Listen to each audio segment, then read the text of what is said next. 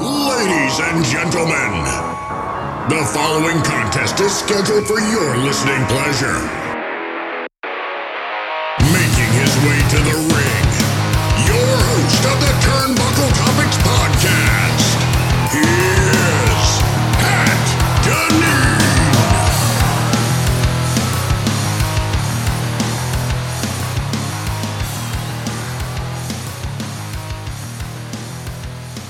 Welcome, everybody, to the Turnbuckle Topics podcast. I'm your host, Pat Deneen. I have a very special guest today. We're going to run down the whole AEW All Out card from last night. Um, probably what, in my opinion, was the best pay per view uh, all year, like for pro wrestling in general. So uh, she loves wrestling, gaming, and most importantly, craft beer. Uh, welcome to the show, Bree. Hi, hey Pat. It's so good to be finally recording with you after such a just hectic week, and um, you know I'm glad that we get to talk about this wonderful pay per view that happened on a really long weekend. It could really kind of kickstart, you know, the next short week coming up and the weekend getting close. It's just good stuff all around. So I'm really happy to join. Can't wait to talk about the card. Absolutely. Yeah, I appreciate you being here and uh, taking the time out. Um, honestly, probably one of the most excited, uh, again, that I am about wrestling pay per views and to review this uh, from top to bottom. But I have a question um, regarding craft beer before we get to the wrestling. All right. So um, I was doing my research and they said the seven best craft beer breweries in the North Carolina area. Can I run them down and tell me yay or nay on your behalf? Yeah. Well, I mean, there are some that I don't know, but Okay. uh, hopefully the ones that you do have are things that I'm aware of and I can give my opinion. All right, cool. Yeah, they're all in different areas for the most part uh, throughout North Carolina. So the first one that came to mind, um, what a name! Have you ever heard of Ass Clown Brewing, Brewing Company in Corn- Cornelius? No, actually, I haven't. I was like, what a name! I was like, I wonder if Bree knows about this. Very interesting. No, I actually haven't heard of that one. And there's also um, in Cornelius D9 Brewing Company. Does that ring a bell? D9, no. All right, don't worry, we got five more. Let's see. Uh, how about this one is in Asheville? Actually, I was wondering, Wicked Weed Brewing. Yes, I like Wicked Weed. Wicked It's Weed's good? really good. Yep, they have a really good beer that I enjoy. It's the Pernicious. Um, it's like a purple can. They also have like um, a Dr. Hazy, which is a I which is like a hazy IPA. Very, very rich and very um and I'm not an IPA person. I'm not really a hazy. IPA person, but I will drink the Wicked Weed ones. They're actually really good. All right, so we got one so far. How about Yeah, um, this one's based out of uh, Farmville, I believe. Duck Rabbit Craft Brewing. Ever hear that? I've heard of them. I've actually heard of them. I haven't had one of their beers yet, but from what I've seen on Untappd, which is like a it's like an app for people who like beer and try beer and they can rate it based off of how much they like it and the taste.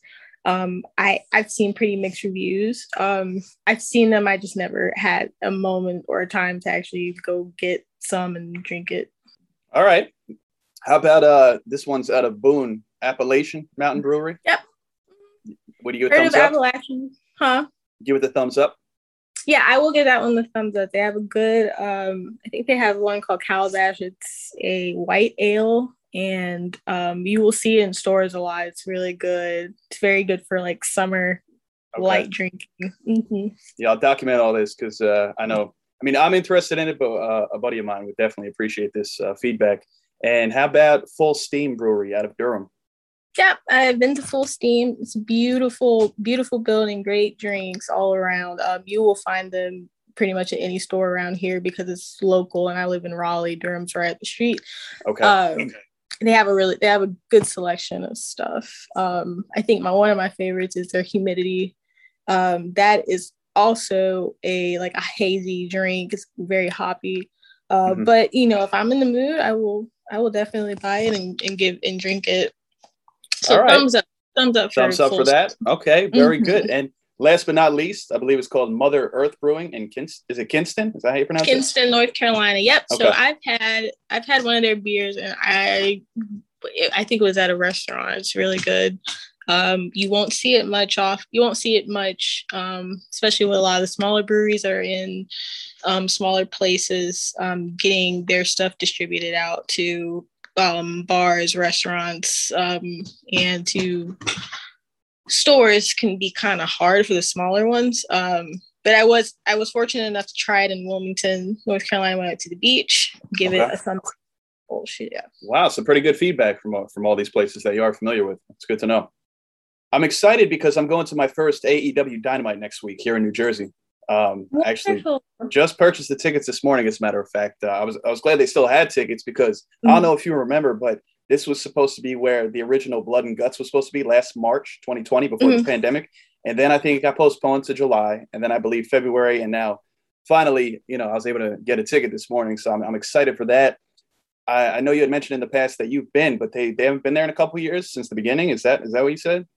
That is correct. So I went the first time that they came to uh, Charlotte. Um, mm-hmm. Charlotte's about a, a, two and a half hour drive. Um, that was back when Cody did his Silver Spin promo.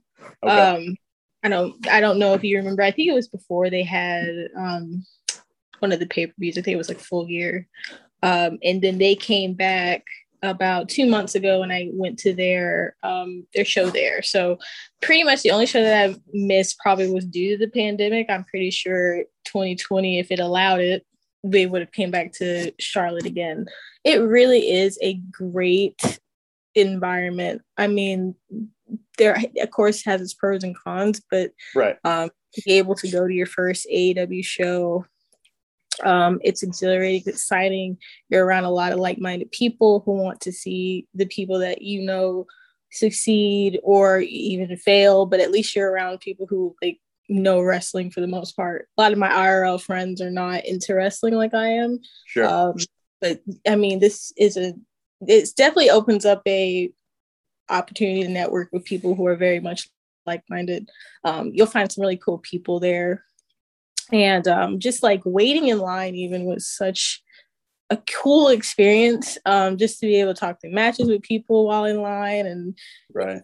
it's not it's not really a lot of kids there so you can be a little bit more um Rough guess, around the edges.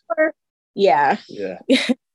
I use mature i think that was a nice term for it but um really fun time really fun time both times I've gone. I gotta say, I'm looking forward to it because I know I was torn because I was like, I'll, you know, everything costs. So I was like, there's there's a show on the 15th in Jersey, and then in Queens and 22nd. That's when they're doing the big Grand Slam at Arthur Ashe Stadium, the tennis facility. So I was thinking about that, but I was like, let me just stay local, being Newark's a little closer to me. So, um, mm-hmm. but those are going to be two back to back, probably great shows, especially with the momentum from All Out, and then right here in the tri-state area. I'm like, it's going to be great. I'm so excited. Well, I'm excited for you. I would, um, you know, Thank have you. a beer for me. We'll do. Take we'll a lot do. of pictures. Definitely will. I'm a picture buff. I'm a, I'm like that annoying friend that's like always taking pictures and videos. And at the time mm-hmm. they're annoyed, but like months later they're like, "I'm so glad you did that." I'm like, "See." Yeah, so you can keep memories and stuff. Yeah, yeah, yeah absolutely right. So I did the same. I saw you said that you uh, rewatched All Out today. I didn't even waste any time and this isn't something that I typically do either. Watch the pay per view, especially immediately following watching it. I actually stayed mm-hmm. up last night and I watched it back to back. I was exhausted. I went to bed wow. at probably four, four thirty in the morning. Um, but it was just so exciting. I couldn't even wait till the day to watch it. So, um, did you enjoy mm-hmm. it just as much today? I did. That's the weird part is that I knew that it was going to be, you know, I one as I've tweeted, I don't really rewatch pay per views. Like once I watch it, you know, I've I, have i have digested it, and if there is a match or two that I would want to go back and rewatch, you know, I'll go and do that. But I won't go through the whole pay per view. This was like the first time I actually went through the whole pay per view again, only because I really wanted to see. There was not really a match on there, I guess, besides um, Paul and um, QT that I I was like, I I have to see it again there's just you know i as soon as the replay became available i was like i can't wait to see punk. I can't wait to see the kenny omega. I say i can't wait to see all the new debuts. And you know that was a new that was, that was new for me because i don't really rewatch pay-per-views. I enjoyed it thoroughly. Um and i think it just was it was good to rewatch it because you know i could then retake back everything and really process a lot of what happened and thinking about the future while watching it, like what it means to have all these new folks come into the company, but then also, you know, where are the rest of the storylines going? God is getting me really prepared and excited for like a dark de- elevation and a dark AW Dark and AW Dynamite and Rampage. It's like it, definitely helped me put in perspective what could happen on those shows now. Yeah, and I, and if I could just uh, say real quick, and then I want to elaborate on what you were just saying before we got on air. You recently had put out a tweet. If you don't mind me saying it, I think it was a really awesome point. Um, even me myself, like I've been watching Dynamite, Dynamite consistently and Rampage the last three weeks, but I haven't watched Dark uh, all that much, or even even uh, Elevation. So you had said uh, we need to start investing in AEW Dark and AEW Dark Elevation. We all, uh, including myself, cannot complain about the lack of homegrown talent, inclusion, etc. Um, then you went on to say, um, you know, having a person of color holding a significant title means nothing to me if you're just going to have them lose it embarrassingly fast, a la Bianca Belair. I was highly upset about that as well. Um, or even like we all said, she got Kofi. I was not a fan of that either a year and a half ago um, it's as bad as not having any folks in main runs that look like me. So I, I just want you to, you know, you know, piggyback on that a little bit. Yeah, I mean, I there's well, let me just back up. So there's there were a lot of tweets going around at the end of All Out about you know the lack of diversity within AEW, which you know I've called out multiple times. I'm really not a fan of AEW without noting its criticisms. It's just not it's not conductive to anything that you like if you don't ever criticize it it doesn't understand what it ever is doing wrong my cat just ran up my desk. Um, so sorry if you hear that thudding. No that's all right. maybe your cat wants to make a cameo. It's all right. Um so you can't really something can't really grow and mature and be better without people being like, hey, here's your, here are ways and things that w- you can do better. Um, you just don't grow that way. You don't grow into a good person without realizing you have faults. The same thing happens with um, things like wrestling, things like uh, anything really. So when those tweets really were coming out, um, while I do agree that there needs to be more diversity in AEW, I, am sure there are records upon records of tweets that I've made about it.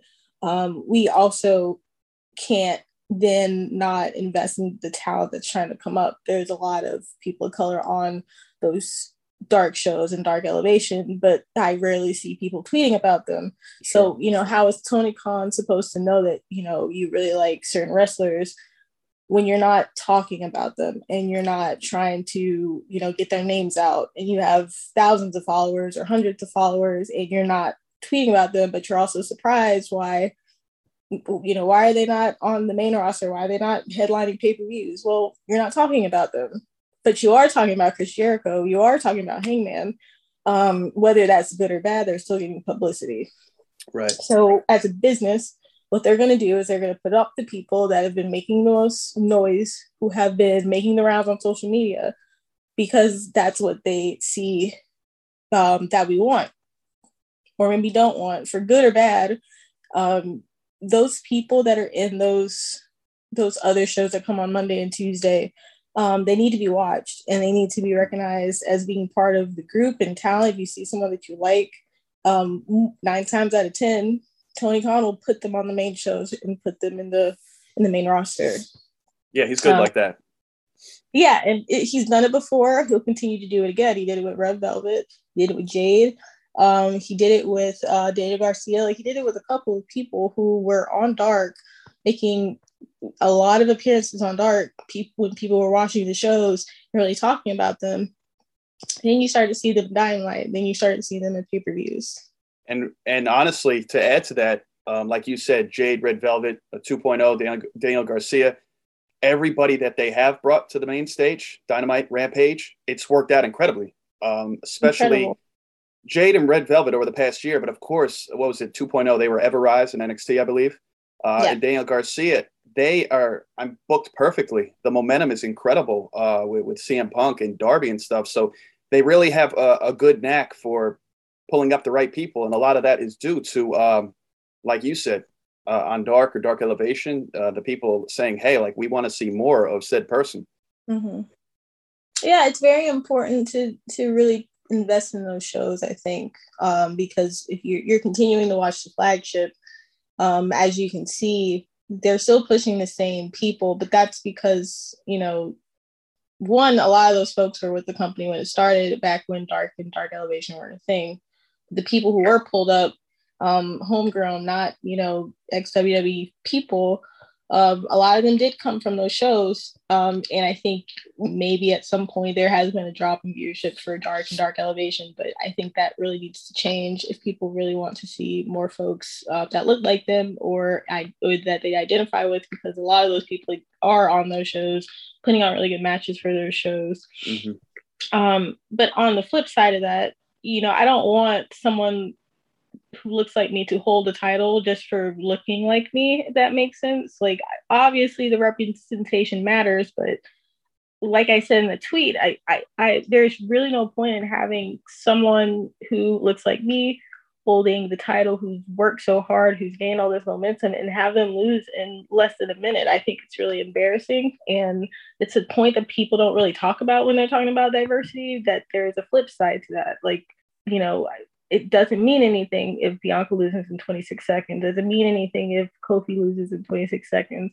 Like we also need to talk about that. That their runs need to be respected more when they do get them. And, and you know, like the two you said, like with Brock with Kofi, and uh, of course Becky with uh, Bianca Belair, they were both not only so abrupt, but it was both uh, of them with their returns, right? They were, I don't know how long Brock was out at the time. Obviously, Becky was out for the better part of a year or so, but it's like, okay, we're back, boom just throw the title on them, and it's like it discredits that whole entirety of, of their of their run as champion and everything that led up to it, the chase, and and it's very disheartening. I, I, think for any wrestling fan, but especially you know a person of color. You see Kofi Kingston, Bianca Belair. This is history in the making.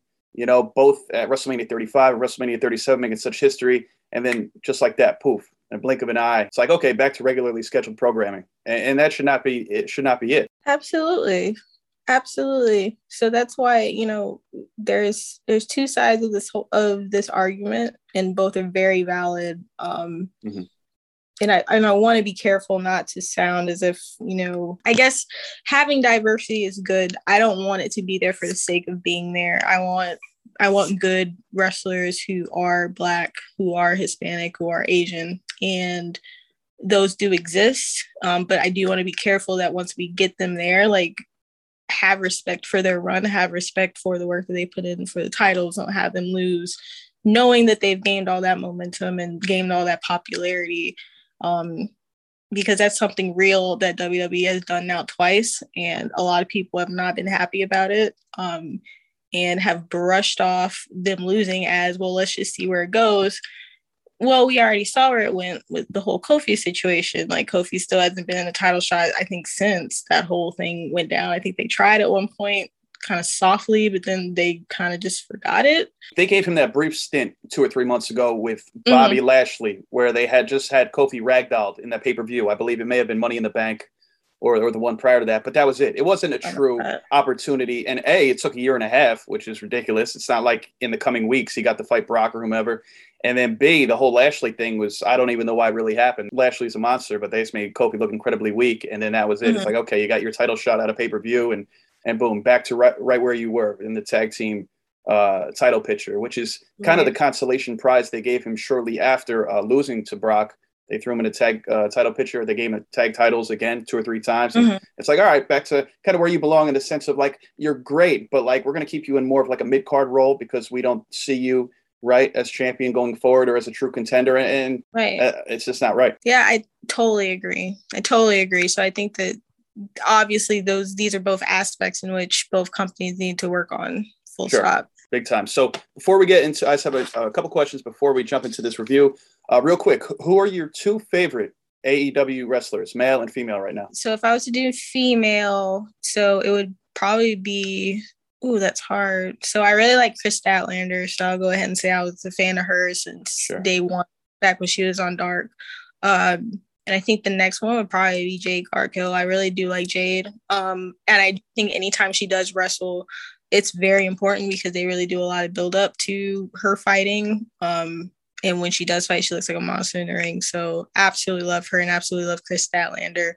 Obviously, that's super hard to pick two favorites because I mean there are other people that can be in that realm of my favorite. Yeah. In terms of male, um, I really like Hangman Adam Page. Um, always liked him ever since, I, and I can't really remember when he debuted to be honest. But um, from all the matches that I did see, I really, really did enjoy him. And second person, second male would be, dang, that's hard. It is difficult, especially with all the talent they keep. It seems like every week they have like a new big star coming in, so it's difficult. They have a new person coming in all the time, you know. I, and geez, I mean, it, it, Hangman. I guess maybe. I guess I. I guess I can safely now say CM Punk, right? Because he's yeah, absolutely. absolutely. So I watched a lot of his matches back when the WWE Network was still a thing, and you could like look up matches based off of um, roster.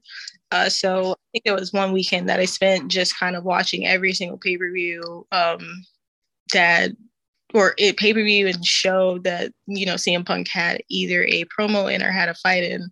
Um, and you know, for a while that through that seven years, I was like, well, it kind of sucks. I wasn't really watching wrestling while he was still wrestling, you know. And I always have the memories. I guess it'll always be YouTube. And when he came back, I was like, oh shoot, dude, I can like actually watch this guy wrestle now. And you know i can finally be a fan of a existing person product that houses him and so that's really exciting you know being able to be a fan of someone who wasn't wrestling at the time um, and having to like live precariously through other people who um, who did see him wrestle um, it's a good feeling to finally be like well now i can actually be like a fan right actively see his booking week in week out exactly that's exactly. what I'm excited about too. Like next week, I'm sure he'll be at at AEW Dynamite, and I had only seen him uh, live once. I think it was 2013 in Brooklyn at a at a house show, WWE Live. I, I think I saw him. That was probably what like four or five months before he left, actually. So that was really cool, and I'm mm-hmm. looking forward to that. Um, so, what was your favorite match of the night? Favorite match of the night. I'm trying to think because All Out was so good, mm-hmm. right? Honestly, I would have to give it to. I probably would have to give it to Britt and Kris. Okay. I have to give it to them because while Kris lost, um, she looked like an absolute superstar. And to be honest, to see someone come up from dark to dynamite up to all out um, with Kris Statlander, who I thought was so talented and while she was green, I was like, this girl's going somewhere. Um, it looked like Britt put all put her over. I mean, she really made Kris look like a star. Britt herself already already was a star, looking like a star. Um, I just really liked that match. It was it was really good. It was really clean, precise. It didn't end early, but it didn't go on too long. It was just perfect, just the way that it was. When she hit the Panama, I saw I that. Like, yeah, Adam Cole confirmed. yeah, I think everyone was like, because I watched it um, with some family, and we all were like, hmm I wonder what that means. I guess Adam Cole's coming at some point because we didn't hear anything about his contract. It was like radio silence back when he, his contract expired Friday. So we were like, okay, possible, maybe. And then what happened at the end of the night. So um, that was really good. It foreshadows something that was happening later in the show. I love that Tony continues to do that and mm. kind of Easter eggs throughout the shows and the pay per views and the one thing I really did like about that pay per view in general, speaking of that, is that it seems like a lot of the pay per views really they feel like really long versions of Dynamite. It doesn't take itself too seriously in the sense that it's a pay per view and everything has to be structured. And the thing about WWE was that when they put on a pay per view, it's like here's the matches, here's the matches, here's the matches. See Monday. Whereas Dynamite, they all they I personally feel like they put a lot into some of the stories and the packages that they do before each match, and they'll kind of build up stuff that's supposed to happen in the following week. Um, and again, the little Easter eggs and stuff that gets put out throughout the night, it was very. I just like that kind of storytelling, I guess. Yeah, no, that's that's a good point. WWE, it's very cookie cutter. You know what I mean? They it just flows in AEW pay per view a, li- a little better to say the least. Yeah, and there's absolutely nothing tangibly wrong with being cookie cutter. There's nothing wrong with you know WWE putting out a card and saying get you know buy our pay per view, mm-hmm. and they deliver what they've put on the card. Um, but personally, for me, after a while, it was kind of like, well, th- there's no incentive for me to jump on Raw the next day. They lost I won't see them on TV, whoever lost. And if they are going to be on TV, they'll just talk about there's how devastating their loss was. And someone will come out, talk to them for a while. Then we have a match for Raw. It doesn't really build within the pay per view. I like it when people do promos and they're grabbing the mic in pay per views. With WWE, that's there's not really a thing that I see happen a lot. It's just mm-hmm. it's just hard, and we'll get to the talking when Raw comes on, SmackDown comes on, that kind of thing. Very good point. My my favorite match of the night was actually my most anticipated match going into it. I'm, i was a big fan of the uh, tag team steel cage match with the Lucha Brothers uh, defeating the Young Bucks. Um, yeah. Again, that that was that was incredible. Uh, that that was that was a wild match. I expect nothing less from these two because they always tear it up whenever they're in the ring. But yeah, I, I did love that women's match as well. I, I loved a lot of the matches, but that was my favorite. And what was your favorite moment of the night? It could have been a match, a debut, at any point in time. What was your favorite moment? I just I like the cage stuff with the with the tag team. Um, uh, I want to say title that that match in particular with uh, the Young Bucks and um, Lucha Bros. They really, I really like the way they utilized the cage. It was very much got me into that mindset of what they're going to do next, and it got you excited for the next like couple of seconds later because with with the Lucha Bros, you never know what they're gonna do, you know.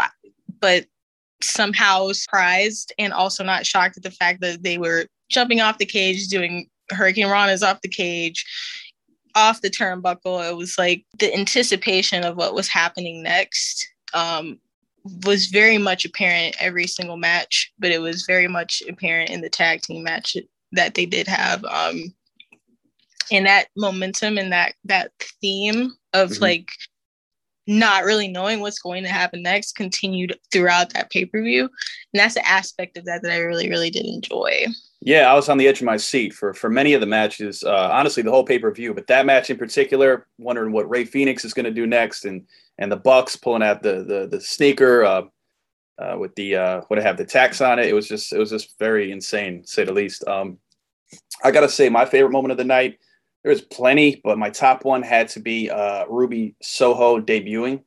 Mm-hmm. And I'm going to say that because, and she actually wasn't my pick to win the Battle Royale. Uh, I picked Jade Cargill. Actually, that was my only loss. I went eight and one. I'm pretty proud. I forgot to do That's a. Good. It's not bad, right? I'm. Um, I forgot to do a prediction for the first one, the best friends match, but eight and one, mm-hmm. I'll take it. Um, but Ruby Soho debuting, and then the cherry on top, her winning that battle royale it meant so much more um, than, in my opinion, with Adam Cole and, and Bryan Danielson, because Adam Cole and Bryan Danielson they left multiple time champions. They they still had the world in their palm if they would have stayed with NXT or WWE. They would have catered to them for the most part, right? Ruby Soho, how many times should she have held gold, whether it was singles or with the Riot Squad in the tag team spot? Mm-hmm. So like this was i know it just meant so much to her. And she said it felt like home as soon as she walked out uh, uh into that entrance and onto that ramp. So it, was just very special all around. And and i saw somebody say on twitter like wow aew got it right on the first night for for mm-hmm. ruby how wwe had her for four five six years but they they got it right on the very first night. And so that that was my moment. It's a good moment. Yeah. It's, i mean it was definitely something that i think when when i was looking at normally the new person never wins the battle royale. It's always, you know, like you said, Jade was a good pick. I think a lot of people were hoping that she would would win that. It was actually kind of surprising for a lot of people that Ruby both debuted and then won. That was that. shocking. That's why I didn't even consider it. I thought she was going right. to show up, but I, I, was like, "There's no way." And, and I did love the fact that her and Thunder Rosa were the last two, but I was like, "There's just no way, man." And and uh, lo and behold, that was the outcome.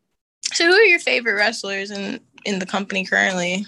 Um, honestly, it, it's it's really tough. Um, I, will say the guy I'm looking to uh, five years from now that I'm uh, I want to see where Jungle Boy goes. I think he's going to have a very promising career. I wouldn't call him my outright favorite right now, but I'm most interested to see him. Obviously, we know MJF; those are like the guys of the future of that mm-hmm. company. But right now, if I had to pick one, it's hard, isn't it? Initially, I was I was big on Moxley, um, but right now, I mean Darby Allin, another guy that's uh, I mean the future of the company. And as far as the females go, um, I'm very high on Jade Cargill. She's getting better and better. And again, like you said, Um, they're taking their time with her. They're not overbooking her with the matches. They're doing the whole promos with with Smart Mark Sterling. Um, they're you know they they just let her fight at the bigger events, bigger matchups, and I think that's the perfect way to book her. You don't you know let her her whole presence, her whole look, which she has top to bottom perfectly, be you know what I mean, be the whole element of her. And uh, so I'm big on Jade. I, am big on Thunder Rosa as well. I gotta say I'm big on Thunder Rosa. Um, it's been a long time coming for her. I know she's been on the Indies forever. Um, mm-hmm. and she's finally getting that shine. So I got to say that. And but I got to say though, uh, back to Kris Statlander though. You know, I I was in wrestling school for probably all of six months a couple years ago uh, here in Jersey. Kris Statlander, she was for the school I went to. She was at the New York school, right? So a, a lot of the times we would do shows together, and I mean, she she I don't know if you know of Dan Maff, but he, he's a big dude around here, very well known throughout the tri-state area. And she huh. actually fought Dan Maff. I was sitting ringside for that at, at, one of our shows, and I was just like, "Yo!" I was like, "Not only is this girl incredibly skilled and humble, but she could go with the best of them." I mean, he was chopping her like a dude, like marks all across, and she gave it right to him back. And I was like, "This this chick is gonna." And I think five or six months later, AEW had picked her up. You know, mm. like you said, she made her way through the ranks, and so although I, am not going to call Kris Statlander my favorite right now, I'm really enjoying the process of seeing her as well, uh, just grow uh, month after month. You know, those are mine. A little long winded, but that was mine. Yeah, no worries. That's actually pretty cool. I didn't know that you um, went to wrestling school. Yeah, yeah, for a little bit. You know, it was one of those things where I didn't know when I first signed up two years ago if I was going to do it for years or if I was just something I wanted to try. But it, I'm glad I did it. You know, I mean, people are like, "Oh, do you have any regrets?" Taking that first bump was was terrible. Like I was like, wow, this is this is real. You know, for all those people, the naysayers, like, oh, isn't it like a trampoline? The mat? No, it is not. It is wood. It is wood with a very thin mat. But I'm glad I did it. You know, uh, I really am. I had some had some priceless experiences in those few months. Got to meet Alex Reynolds and all them before they got that AEW opportunity. So really, Bear Bear Country, they're all within that school. So here we go. We got the uh, the buy-in pre-show. We got the best friends, Orange Cassidy, Chuck Taylor, and Wheeler Yuta and Jurassic Express, Jungle Boy and Luchasaurus going up against the Hardy Family Office, Matt Hardy, Private Party, the Hybrid Two, Jungle Boy uh, made and and Jellico and Helico submit. And uh, what do you think about this opening match to the to the pay per view? Uh, I didn't really, to be honest. That's why. That's another good reason why I rewatched it because like I couldn't really remember what happened on the buy-in. Um, I was really looking forward to Pac and Andrade me too. Man. And so I think when they were they were having issues and they couldn't actually be part of I guess part of that pay per view, I was like, well, I'm a little I'm a little let down. And I figured that you know I wasn't not I don't want to say I'm not, I'm not a Matt Hardy fan per se, um, but I think I've been more interested in the newer talent and some of the folks that you know are non i guess ex wwe folks and sure. For this match you know i was kind of, i was for orange cassidy winning um because i really like orange cassidy mm-hmm. he's really funny in the ring but he's also very talented and one of the things that i have enjoyed recently is getting to see more of his athletic side at first you know i think his gimmick was being used as kind of like you know com- comedic relief or um, he's just kind of dicking around or whatever. Yeah. Um, but then after a while, like he was actually doing moves, submissions and stuff in the ring, and I was like, holy shit, he's actually he's actually pretty good. and I figured he would be, but I think it was really cool getting to see him kind of go from one stage of being, you know, kind of the the relief to actually being like, I'm actually an actual wrestler you should be taking me seriously and you should be taking me seriously the kicks that I do do. Yeah, he could he could hang with the best of them, man. Again, he, he was sure when I did that show with Statlander and stuff. He did a few of those shows too. Again, before mm-hmm. he signed with AEW, and I was like, man, this guy's great. But once he gets going, like he messes around, you know, with the kicks and the little soft this that. But some of the stuff he does with his hands in his pockets too, like it just shows you when when he gets really going, like he can hang with the best of them. It's just that his sure. gimmick presents this laid back, you know, nonchalant, not aggressive type of dude, but he could he could definitely hang with the best of them. And it's so good because you never really expected it when he was first kind of being shown on TV.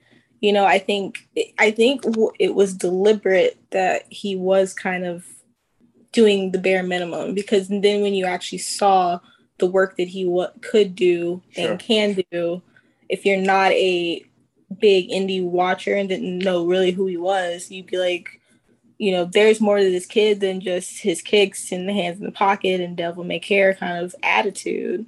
Um, there's an actual wrestler there, and it makes all those moments really more special.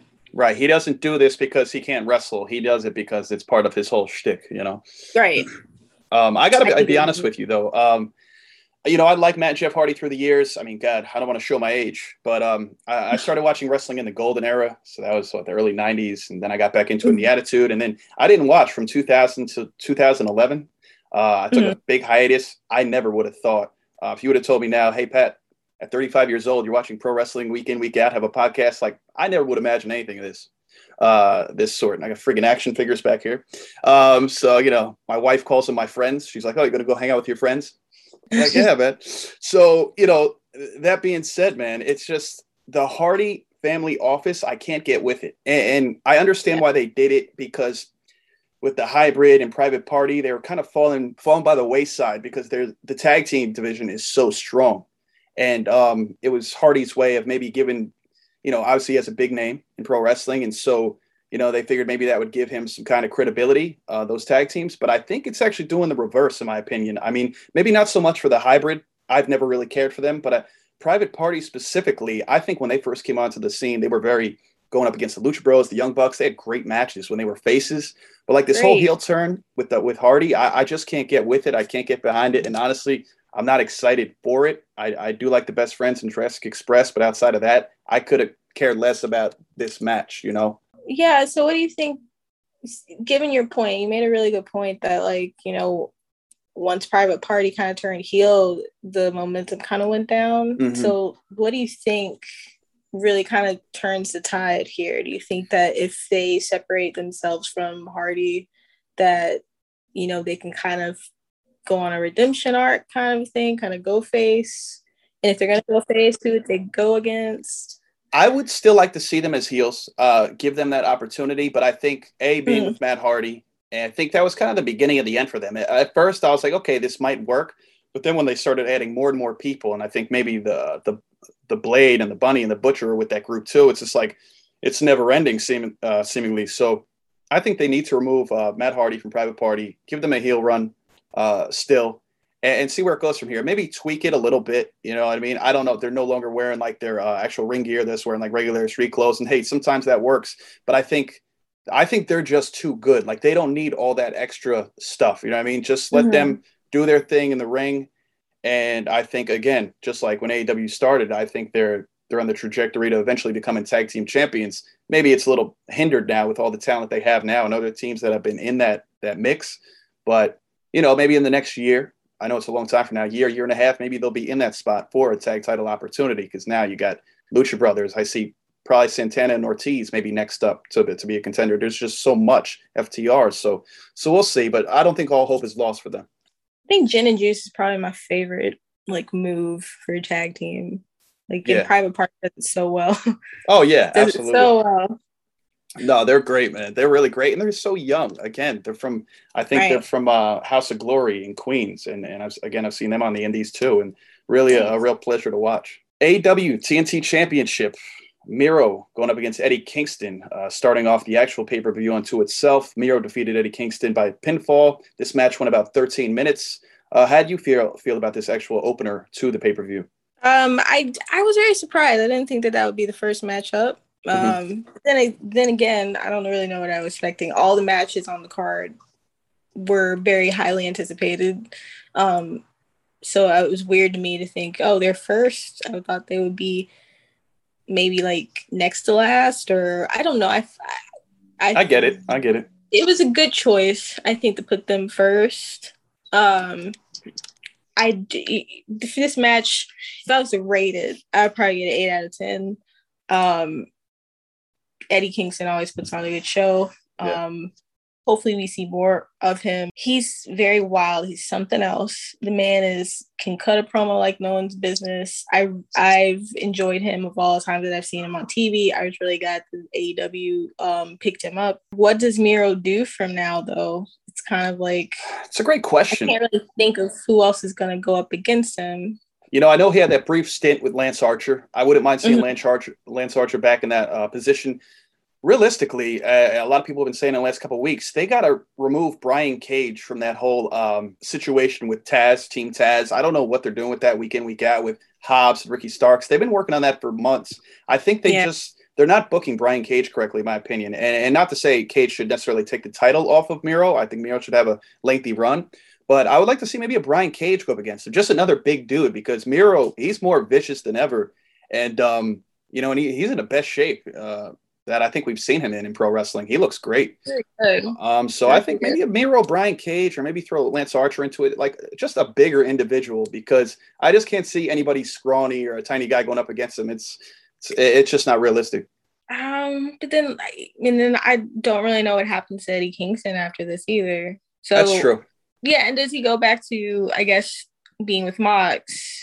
you know, because they, I really think a lot of people enjoyed him and Mox and the chemistry that they had together. Yeah. Will he continue to do that? Um, is he going to call out someone else? Um, Miro and him can have another rematch. Um, mm-hmm. But, you know, it's difficult to really say where this story is going to go. Um, I, I was expecting Eddie to win it, to be honest. Oh, okay. Okay because I felt like him with the belt, then he can finally kind of he he's the kind of person that would call folks out and be like, I have the belt and this is the person I want to go up against. Show me what you show me what you got, you know. Yeah. And mm-hmm. without that, you know, it's kind of difficult to really continue his whole badassery um losing, at least to me. No, but I get it. I get it. Who knows? Maybe Tony Khan does have plans for him. Mm-hmm. Um, for the future, and I'm looking forward to it. I think that's the good part about not really understanding the booking. yeah, and then you kind of be like, well, this makes sense why you did it this way, and you know, we don't have a problem with long-term storytelling in AEW. So I don't think they'll ever run out of opportunities for Eddie Kingston. I think they'll continually keep him in the mix. I think, like you said, you actually had him winning. Um, I think this opportunity, though, uh, as far as a shot at gold, if not this, when will he actually get another title opportunity again? I don't, I don't see him in anytime soon in the actual AEW World Championship uh, spot. There's just there's just so much, as, as you said, Andrade, uh, Malachi Black, and everybody we saw last night. They're all going to be in that hunt. You know, Hangman when he comes back, uh, and then you know, there's so many tag teams. As much as I'd like to see Moxley and Kingston back again, there's just so many tag teams. I don't want to say what's the point. They're great, but again, for the gold, there's just so much going on with that already. So this is really, uh, correct me if I'm wrong, the only title, right, that he could actually go after. Uh, otherwise, it's just going to be singles matches upon singles matches with no title opportunity in sight. Mm-hmm. So we'll see. I guess that's really all I can kind of. Yeah. That's really all that I can put there is that we we will see. So we got Jon Moxley going up against Satoshi Kojima. Um, this was a pretty good match. I mean, considering uh, Kojima is 53 years old, he's been in the wrestling business for 30 years. Um, still signed with New Japan, I believe. So we saw mm-hmm. Moxley defeat Kojima. Uh, then, of course, we saw uh, Minoru Suzuki come out, long-awaited rivalry uh, that I know you know, Moxley wanted to have uh, a matchup with him for a while. So I believe we're going to see it this Wednesday on Dynamite um, yeah. in, in Moxley's hometown, right? Cincinnati, Ohio. Yep. I was very excited for this match. Um, and I had a sneaking suspicion that, um, you know, the, the match with, what's his name, Suzuki, was going to happen one way or another. Um, because, you know, I, I don't think Tony Khan really cares. He'll he'll open and close and revolve the door sure. as much as he wants to. Um, it was a very solid match. Like I have no complaints. I'd give it again probably seven or eight out of out of ten. Um, Mox definitely kind of. I don't. I don't want to say that he.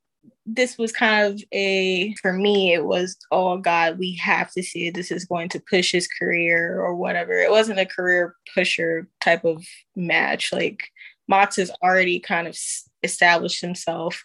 This was a match that was clearly for him to have fun. He wanted to fantasy book himself and he got his fantasy booking for a match. I think that but that's what makes it fun, you know. I think yeah. when wrestlers can be like, you know, I want to fight this person, can I fight this person? They get the okay, then it's like, yes, we can finally be in the ring. We can finally finish what we've, you know, we've been feuding over and, you know, wanting to get into the ring just to have fun and, and put on a really good show. That that's that energy I got from that match. And I think it was a good I think it was a good thing to let Mox win. I thought Mox was, was going to win. So I was right. Yeah, that was the right decision in my opinion. Yeah. And you know, when I, am so happy for Moxley because because when I see these matches against all these guys he fights from New Japan or All Japan Pro Wrestling, whether it's on US soil or there, I think mm-hmm. of Dean Ambrose a couple of years ago, frustrated in WWE locker room, losing to EC3 before he leaves. And no knock to EC3, great wrestler. But anyway, that's besides the point. And mm-hmm. so all these things, you know, and it's just like, man, I'm so happy for him because, like you said, it's that fantasy booking that he always wanted. He loves the whole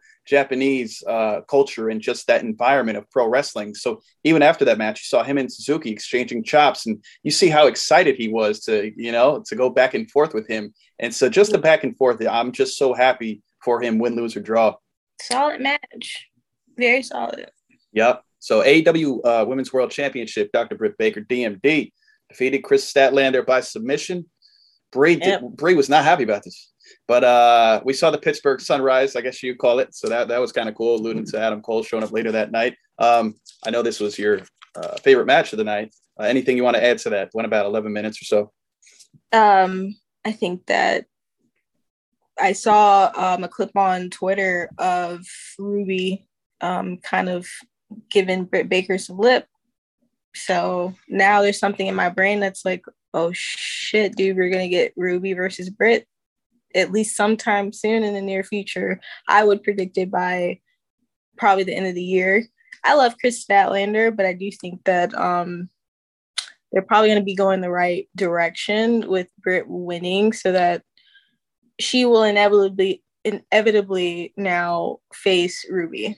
Mm-hmm. We can see one-on-one action. Um, if anything, the battle royale showed us that she's clearly capable of holding her own in the ring.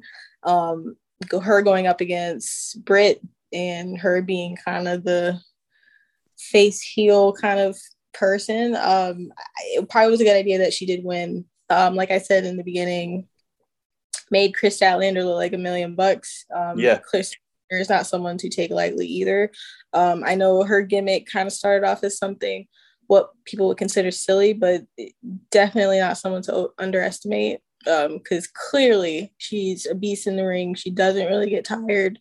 Um, and her getting defeated by submission, I kind of suspected it. Did mm. not suspect Panama Sunrise though. Yeah, no, I don't think any of us did. Get up for it. So I was like, all right, sweet. We got a teaser and a pay per view. You love to see it. one one side note, um, you know, if, if this is the end of the road for uh, Statlander going for the AW Women's Championship for the time being, she'll be back in the hunt eventually, whether it's five, ten months from now, a year from now, who knows? She'll definitely be champ one day. I think we could all agree on that. I'm kind of looking forward to a potential uh, Kris Statlander, Jamie Hayter feud. Um, I think that would be really good, in my opinion. Um, two badass women that, that can not just wrestle but fight and and I, I, would I would be all here for that, especially since Hayter aligns herself with Britt Baker. I think going forward, I could see that being potential feud as well. Yeah, you think she'll do a turn on Britt? I could see that. Actually, I was telling a buddy of mine last night. I said I could definitely see that happening in the near the near future. You know, especially if uh, Ruby doesn't uh, end up beating Britt in, in, the near future for that title, whenever that opportunity is. Um, I could see maybe that happening, and not necessarily saying Hayter would be the one to take the title off her either, but uh, possibility something similar to how they did um, Chris Jericho, MJF throwing in the towel thing. So sure, Jamie Hayter's outside of the ring because Britt's kind of an asshole, and she would probably have some people, you know, waiting in the wings to get Ruby in a vulnerable position. Um, hopefully, to get the tag, she doesn't get it. Um, Hayter throws in the towel for Britt. Um, Britt loses. They have like their fight. Jamie does the switch on her after mm-hmm. she beats Ruby. I could see something sim- like that happening to her. Yeah, totally. Uh, totally. I'm here for it. So, steel cage match for the AEW World Tag Team Championships. Lucha Brothers, Penta Rey Fénix going up against Matt and Nick Jackson, the Young Bucks. Lucha Brothers defeated them by pinfall. Hell of a match, as we alluded to. Went about 22 minutes. Um, anything to add to that? I mean, what can you add to a match? It's it's five stars. I mean, but yeah. I surprised considering, you know, the last tag team, which was what Kenny Omega and Hangman, and I think they fought um Oh God, who did they fight? It was the tag team. I think it was like it wasn't last year. I think it was was it Full Gear? It was one of the pay per views. Maybe it was Revolution. I don't remember. Sure. But AEW has really, really done something for tag team wrestling that I think that it just they're just the best at it at this point. I mean, they just put the the Young Bucks and Lucha Bros. They were never put in a real match up until now, and I believe Tony Khan alluded to like he specifically didn't want them in a feud unless it was really big and really loud, something like a pay per view.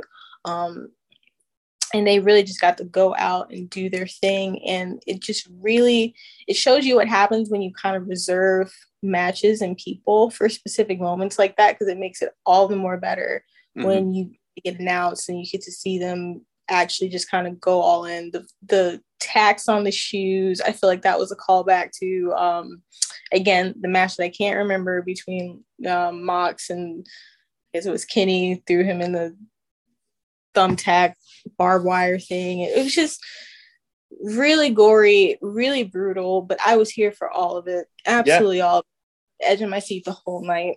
What about you? Yeah, th- I mean, these are all things you could kind of anticipate when these two tag teams link up, right? Um, I-, I thought it was great. Uh, and I think, like you said, the biggest thing is being properly booked and stuff. I think AEW just has the patience with their storytelling. Again, not to have comparisons. I'm not necessarily knocking WWE, right? It's what a lot of us grew up on. Uh, but mm-hmm. the bottom line is AEW has the patience and the wherewithal to know, hey, this I know I'd maybe love to do this this Wednesday or, or Friday night, but let's hold off a couple weeks or next month or the next pay per view, which they only have roughly what four a year and stuff. So I just love how everything is done. You know, big fight feel, everything felt important, and you know when these two link up, uh, similar to WWE. When you when you see the Usos and the New Day, you know it's going to be a hell of a match. Bottom line, and whenever yeah. you see the Young Bucks and the Lucha Brothers, you know it's going to be a hell of a fight. So again, like you said, there's there. What can you say? It, it was all great. Again, my favorite match of the night. There was so. not a slow moment in it. Yeah. No, no, not at all. So, 21 woman battle royale for the AEW Women's World Championship uh, title opportunity in the future. Obviously, I had Jade Cargill. Who did you have uh, winning this? You know what? I kind of I, am a big Thunder Rosa fan, so okay. there's a part of me that was like, okay, Kris Statlander lost against Britt, so they're not going to try and force that rematch again, at least not for a while, if Britt still has the belt. Um, but I really thought the Thunder had it, um, mm-hmm. even from the beginning, because she's such a big star in the company.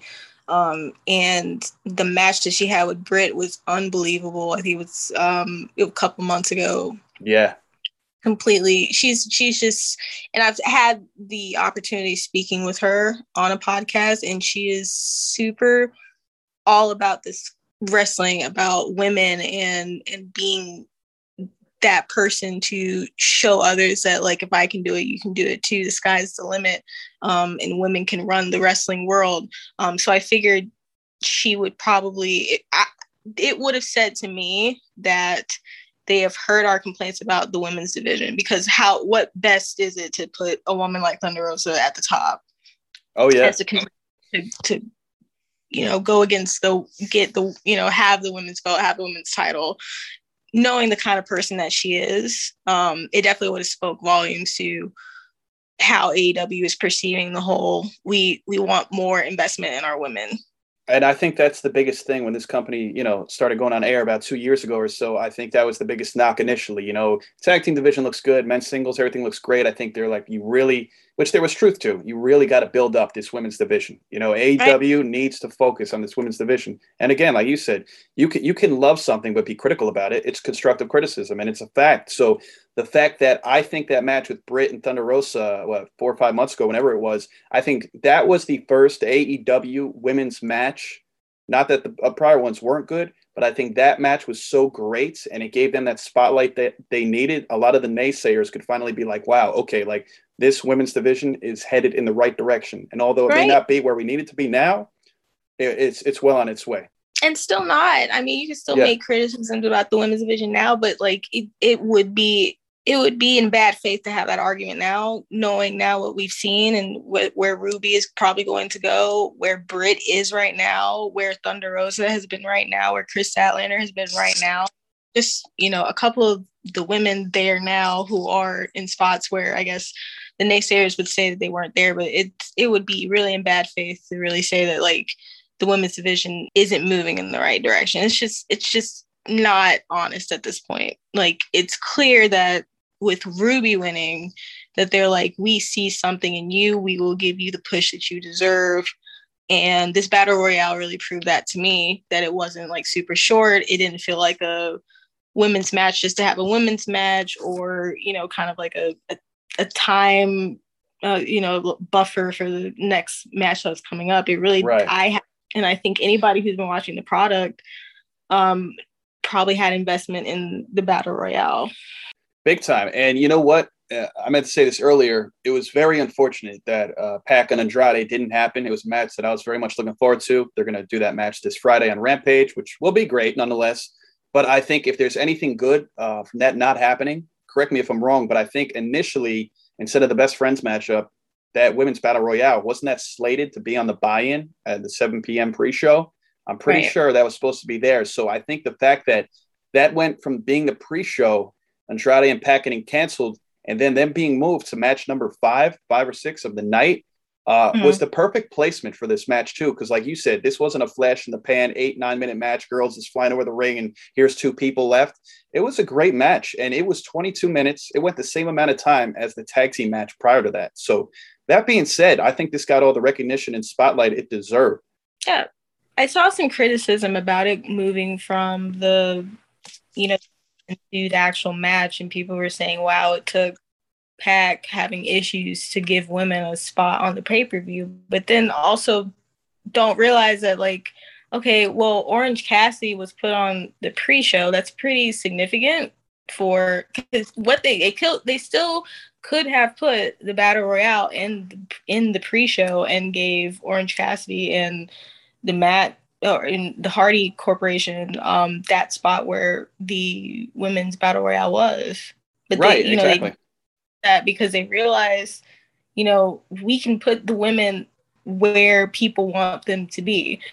So I really I I understood that argument, but I also kind of felt like okay, at some point you guys are just now arguing for the sake of arguing and being upset for the sake of being upset because you now realize that you know a significant person on the roster was put on a buy-in so that the women could be put in the pay-per-view i mean i felt like that was pretty significant yeah and in, in my humble opinion i think this this card was so stacked that the only match and I, i'm sure you would agree too that was significantly and clear as day as a pre-show match was obviously QT Marshall and Paul White. That's the only match that was like, yeah, that should be pre-show. No disrespect to the amazing career that that uh, Paul White had, but everything else could have went anywhere. Like you said, uh, seeing Miro uh, at a match number one, you it was unexpected, but again, where where would you necessarily put it anyway? Because it was so good of a pay per view, right? So mm-hmm.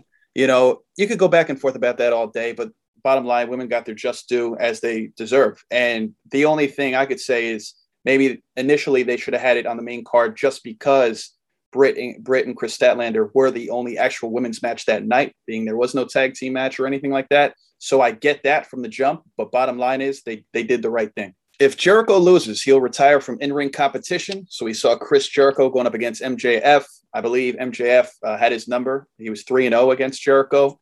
Um, mm-hmm. We saw at first Aubrey Edwards got to the three count, naming MJF the winner.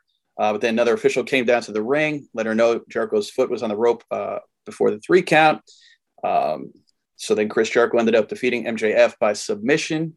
Match went about 20, 21 minutes. Um, did did you enjoy this match?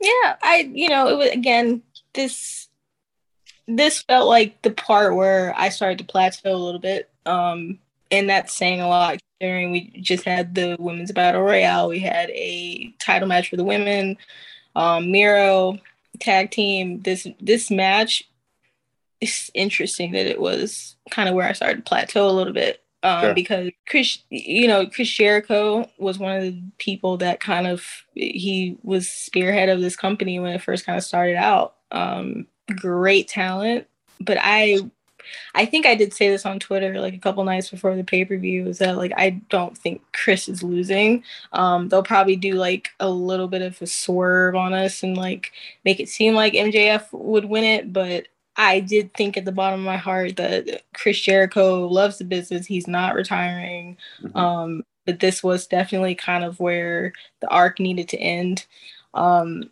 because it had so many rematches that the, for them to rematch again felt a little overdone. So I figured Chris was going to win. I didn't think he was going to retire. I don't think he was going to leave. That just wasn't realistic in my mind. Um, so I went into it kind of knowing that that was the case. Great match. Mm-hmm. MJF in the ring. Chris Jericho's getting the ring, but wasn't my favorite of the night. But really good it was you know same here and it, it was kind of like it was difficult because the last two matches went over 20 minutes right the uh what was it the the, the tag match and then of course the women's battle royale and they had this another 20 minute match so it's just it's tough when you honestly anything over 10 minutes it's very hard to focus on unless you're really truly invested um, so i had the same opinion i thought jericho was going to win this i think even though he could retire he's done it all um, you know obviously his, his he's way past his prime but that's besides the point. and there's such a huge influx of talent coming in week by week. I'm sure he has a couple other dream matches that he would love to have as well. Um, so, so I was happy to see uh, Jericho win that. The return of CM Punk after nearly eight years, Royal Rumble 2014. Match went about 17 minutes. CM Punk got the victory, as we all anticipated, uh, by pinfall. Um, do we like CM Punk in pants or did we like the trunks better? What do, what do you think? At first, I wasn't high on it, but then as the match wore on, I said, you know what? He doesn't look half bad. This, this could work. I like the pants. Yeah, they're nice, right? Like, I, you know, in that was very interesting. Good choice. I think it was yeah. funny. Um, he did tweet. Someone tweeted at him and was like, "I hope CM Punk remembered his shorts," and he was like, "Fuck." so, really funny. I, I, you know, gear aside, love the match. Um, the first time getting to see him wrestle in seven years. The man still has it. I don't care what anyone says. I think, you know, he definitely has put in the work. He didn't look gassed. He didn't look like he was out of shape. It didn't look right. like he was kind of back to, yeah, like when dads will pick up a basketball and they're like 50 and they're like, I used to play in high school and they'll play with their kids and they'll just be like gas after like three shots or something. Mm-hmm. And he CM Punk did not miss a beat. I don't personally think he missed a beat. I think it was a good idea to have him win it. I will give it nine out of ten. Um, I really wish the match was longer. That's really my only complaint for that match. Um, mm-hmm. Darby was amazing. The um, graphic we got on his skateboard, A plus. Skateboard is great, by the way. The one he walked down with, I think it was half his face and half Punk. That was really nice. Yeah, I and you know just it was great. It was everything that I wanted it to be. Love Punk. Um, and I think we're still riding the high of CM Punk getting back into wrestling, and hopefully we get to see him at some point um, this week, maybe on Dynamite, maybe on um, Rampage. And we get to see what's what's next for dear old Punky. I'm excited. That match was, you know, really got me invested in him and yeah. made me really got it. He can still wrestle, so I'm I'm all good, all good. What about you? I mean, I was I was extremely satisfied with the match, and I know he was because once that match finished, I mean, it's one thing to get the victory, but I think you could see the look on his face, and I think it would have been very. He's a very honest and blunt guy, as we all know, and I think it would have been very telltale. Uh, seeing on his face that whether whether or not he thought he still had it or not, regardless of what we thought, you know, you got to live up. Everybody's their harshest critic sometimes, right? So I think he wanted to know if he could still go 15, 17, whatever minutes it was, especially with a young talent like Darby Allin. and so I was telling a buddy of mine who I watched it with last night, I was like, CM Punk was satisfied with his performance out there because you could just see on his face, like, all right, I can do this. You know, after being away seven, almost eight years, I can do this. And uh, I'm truly interested to see where his next feud goes. Now that we finally got that first match over with, which was solid, now I, I really want to see what is next for him. And I, I couldn't, I couldn't even guess, but it's it's going to be great, I'm sure. Yeah, the Punk train has just started. It yeah. just started just and it's only pick up. Yeah, and I think it's more times that he does win. You know, maybe we get a more cocky, a more arrogant Punk, and you know, I want to see more Punk on the mic. And I think if they build up to that, we're gonna he's gonna be built as a real superstar in the next couple of years. Mm-hmm. Yeah, he's here for the long the long haul, I believe. So we made our way to the main event. Here we are, uh, AEW World Championship. Kenny Omega champion going up against Christian Cage. Uh, Kenny, of course, won by pinfall. I think we all saw this coming, especially with Christian defeating Kenny Omega uh, three weeks ago on the debut episode of Rampage for his Impact World mm. Championship. There was no way in hell uh, he was going to lose and yet again and another title match uh, hitting with the one winged angel from the top rope for the win. Uh, what were your thoughts on this main event? Wasn't surprising, uh, mm-hmm. but all, it honestly was not, you know, my top favorite of, of the night. Um, I because I knew that Kenny was going to win it. Um, but there is now this growing feeling inside of me that's like I think his reign is coming to an end. I don't know who's going to take it, um, but I have a feeling that his days are numbered with that belt. Um, and I think with the debuts that we got to see after that match, um, only solidified that feeling. And I don't know why. I don't know where that feeling's coming from, to be honest, Pat. I'm like, he's won it. He keeps winning it. I knew Christian wasn't winning. And I think a lot of people are like, okay, Christian's probably not winning the belt. Um, yeah, he's not going to be the belt collector like Kenny was. he's know. not going to be the belt collector. Absolutely no. not. But I do think that this was kind of the catalyst to Adam Cole and Daniel Bryanson coming out. I think that Christian was there to give a great match, um, but he was not the person to win it. Sure, I think it was booked perfectly. Yeah, yeah, uh, def- perfectly. Definitely not my, you know, uh, favorite match either. I, it was it was quality. Granted, there were so many great matches. Um, but yeah, I, I, I, see it full gear. Um, the two people that come to mind is Bryan Danielson, or do they throw Hangman Adam Page into the mix? I think one of those two people are highly likely to be the next person uh, up for that title opportunity, and whoever that is will probably defeat Omega at a at a full gear. Yeah, you read my mind. Those are the two people that I had. Those are the two people that I had. And quite frankly, I'm I'm good with either one. I mean, honestly, mm-hmm. I'd probably rather see Page just because it's been a long time uh, coming right. with that. But I'd like to see see him uh, get that uh, title opportunity and win. So debut of Adam Cole, uh, you know, pretending to rival Kenny, uh, saying to the Elite, "You think you? Uh, I forgot what you did." Then he ends up super kicking Jungle Boy, joins the Elite, and then we saw a debut of Bryan Danielson, helps Christian Cage and Jurassic Express fight off the Elite. What a way to end the pay per view! Um, that's why I went and watched it again. Um, what were your thoughts on the way this pay per view wrapped up? Uh, it's so good. I rewatched the I rewatched both of them debut at least 10 times today. Like I really and I think multiple people, like multiple friends I talked to on Twitter, have tweeted something along the lines of like having to rewatch that because they literally thought they were dreaming. It was like the CM Punk thing all over again. It's like I woke up the next morning and was like, did the ending of that pay per view was that real? Did I dream that? Because I was drinking last night and I was like, I this is probably some sort of drinking dream that just was so vivid and I just like made it up in my brain. But I was it craft was it craft beer or were you drinking something else last night?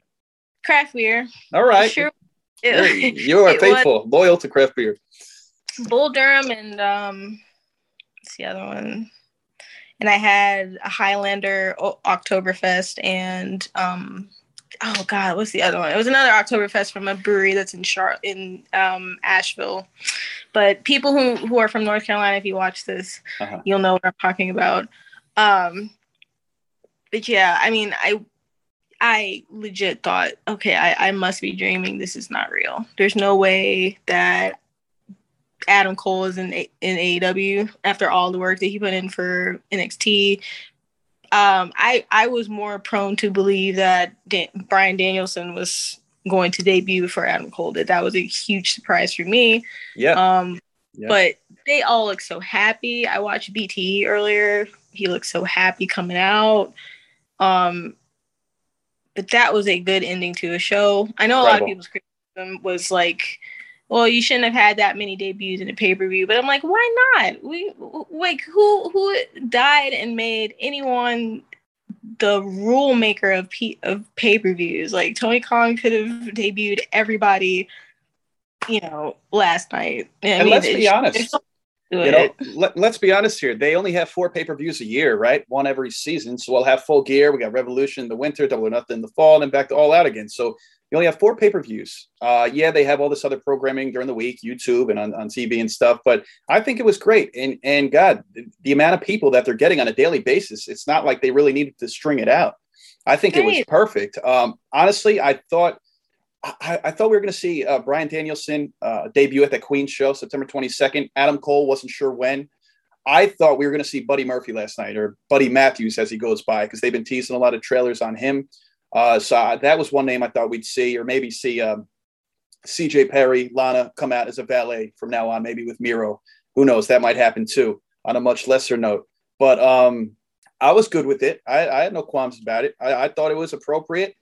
I didn't even notice either. So my my friend uh, pointed out that with the two tunnels, uh, right, the one on the right is the face tunnel, the other one's on the, the heel tunnel. So I didn't even notice that Adam Cole initially came out that heel tunnel, and then obviously Danielson came out the came out the face tunnel. And I said, wow, it all makes sense uh, to what ended up happening. But I'm good with it. No problem with it. I loved it. I think that when you have four pay per views, you know, you want them to be memorable. Mm-hmm. And I think we've been so used to having a pay per view each month that, you know, there may be less importance to them. Um, not saying that you know WWE's pay per views aren't important or anything like that, but you know when you only have four a year, um, you want to make them memorable. You want to make sure that people remember what happened at you know every full gear these last three years, what happened at every um, you know all out, every revolution because they're all vastly different. Right. And right. when you only get four, you got to make them count and I think that's what they did with the debuts. I think that was that was important. But yeah, I didn't notice that Adam Cole came out the heel tunnel, so like yeah. everyone was yeah. that he's just going to be an asshole. And he, That and I'm all here for it. I'm good with it. Yeah, I'm fine with it. He's great as a heel. Yeah, it's cool seeing him as a face. Certain people, man, they just fit like it fits like a glove, and that, that was perfect seeing him with that, that quick heel turn. I was a big fan of All Out prior to last night. Like that's my favorite pay per view of theirs. I would say All Out Revolution, um, Double or Nothing, and Full Gear. What what would you say your your top uh, AW pay per views are? I really don't think we. I don't honestly. I think All Out and Revolution are in my top. I don't know which one I can honestly say is top. I would probably okay. go with Revolution. Um, Revolution's pay per views have always been great. Like yeah. I don't always been great, but All Out's pay per views have always been great. Um, then they had I, I've liked all the full gears. Um, but to be honest, I can't really remember what happened like last year's full gear, which is fine. Mm-hmm. But then I would probably say double double or nothing. And that's really interesting because I know that was like kind of their first thing. That was like the first pay-per-view, the first one that kind of solidified like, you know, they're gonna be a company that does pay-per-views. But I just not that would be the last on my list would be the would be double or nothing. There was one comparison I didn't want to make personally, but I know a lot of people are saying, you know, or as CM Punk had mentioned, uh, this is bigger with with him, Adam Cole, and Bryan than than the outsiders and uh, Hogan coming to uh, WCW. I think the biggest thing about this is when you look at WWE, WCW in the mid '90s, right? Um, Hogan and Macho Man and Million Dollar Man Ted DiBiase, they they stopped being utilized. That's why they jumped ship. They didn't go to WCW because they're like, oh man, this is the company. So that that's different. Bret Hart went over there because he was simply unhappy with Vince and the company. Hall and Nash went over there for a big money grab, in my opinion. Um, and this present day difference is WWE to AEW. Bryan Danielson, Adam Cole, as I mentioned earlier, they're at the top of their game with WWE, whether it's NXT or the main roster. Uh, they're all pretty much the main roster, but Raw, SmackDown, you, you know the gist. And they could be champion at any given moment. So they WWE wanted them badly. They still wanted to come over to AEW because they just see where it's headed. You know, the, the, the handwriting's on the wall. Bryan Danielson went there for the competition. Adam Cole went there for the competition, but because it's a it's a family. He said he always knew he wanted to come here. You know, not just because Britt Baker's there, but you know he just loves the the whole atmosphere. And I, I think that's the biggest difference with this. You know, I, I don't know how you feel about it. I can't really speak to if CM Punk's right or wrong about that comparison. Mm-hmm. Um, but it, he has his opinion on him being greater than Hogan and um, what were the other two? Uh, Hall and Nash, Razor Ramon, Diesel, and and I think if I could just interject here, I think, you know, a lot of people are going to take it one way. I think he just meant it, and I respect it. This was meant in a different way. Like, yes, them going to WCW revolutionized things, helped WCW for a while, almost put WWE out of business with the NWO and so on and so forth.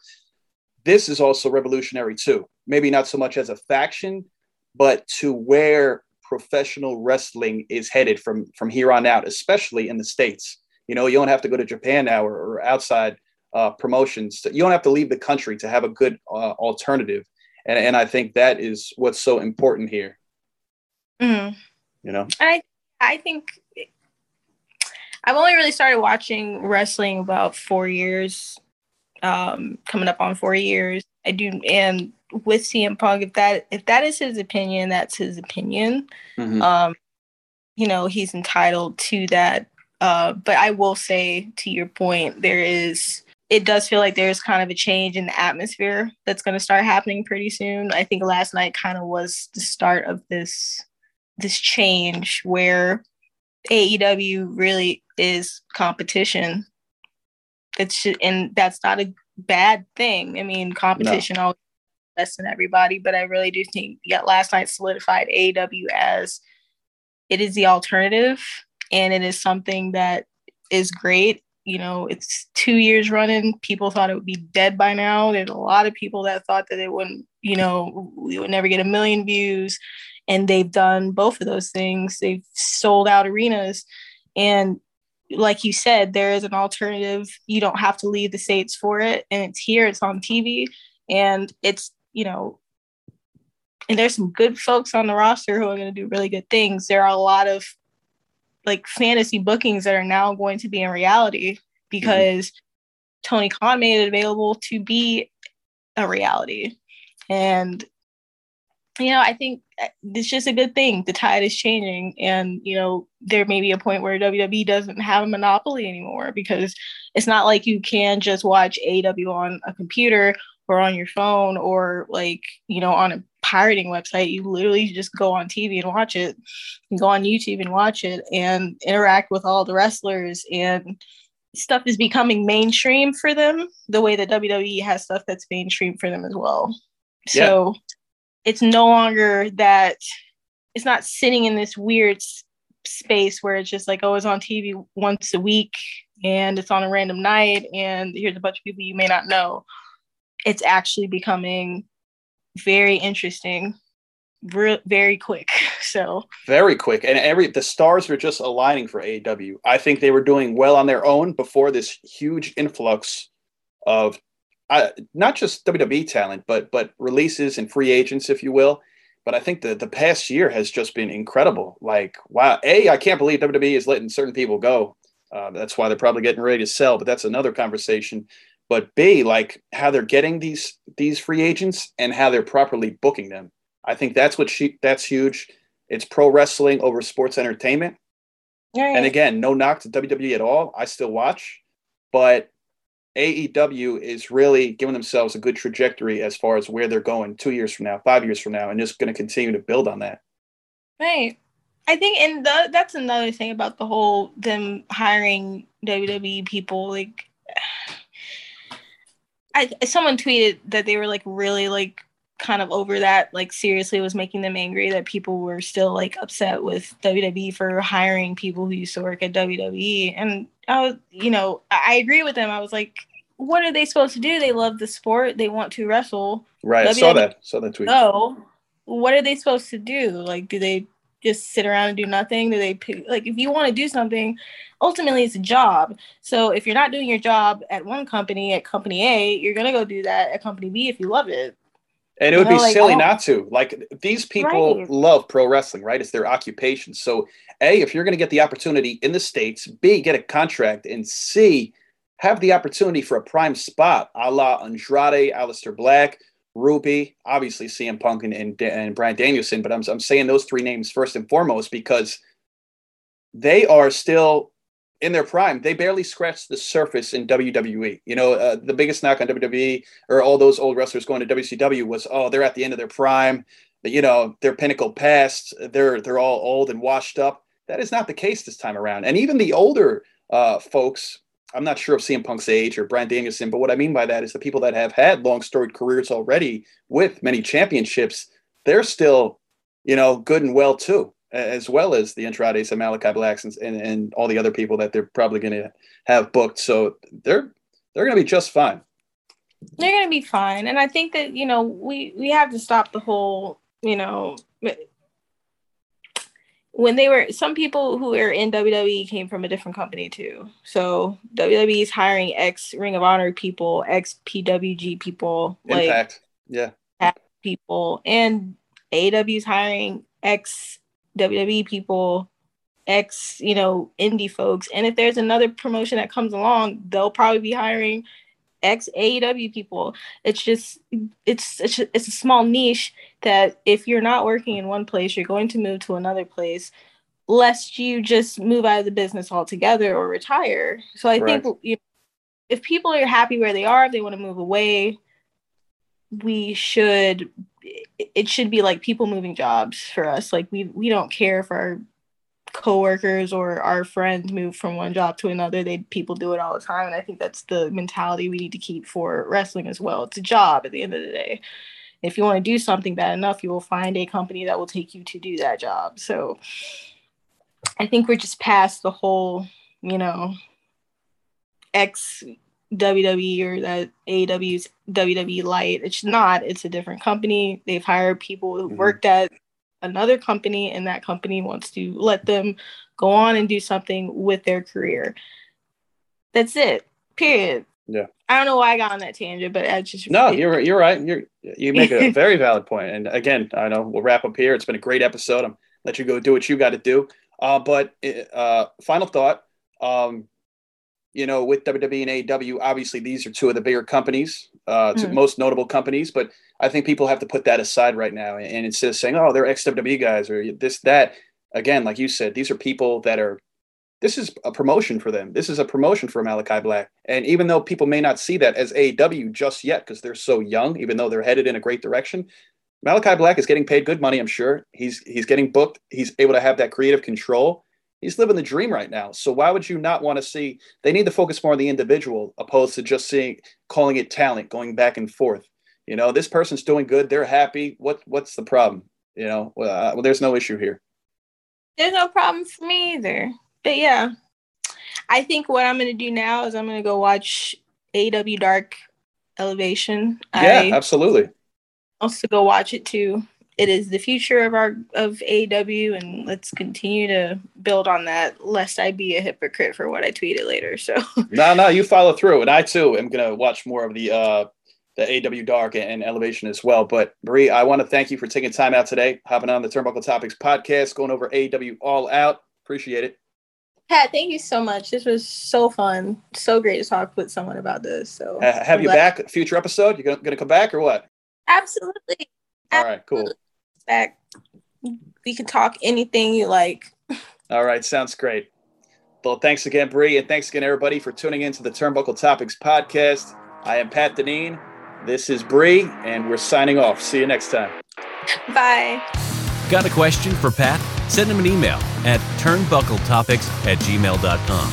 That's turnbuckle, T O P I X, at gmail.com. Find him on YouTube, Instagram, Twitter, and Facebook at Turnbuckle Topics. Thanks for listening to the Turnbuckle Topics podcast. Be sure to subscribe.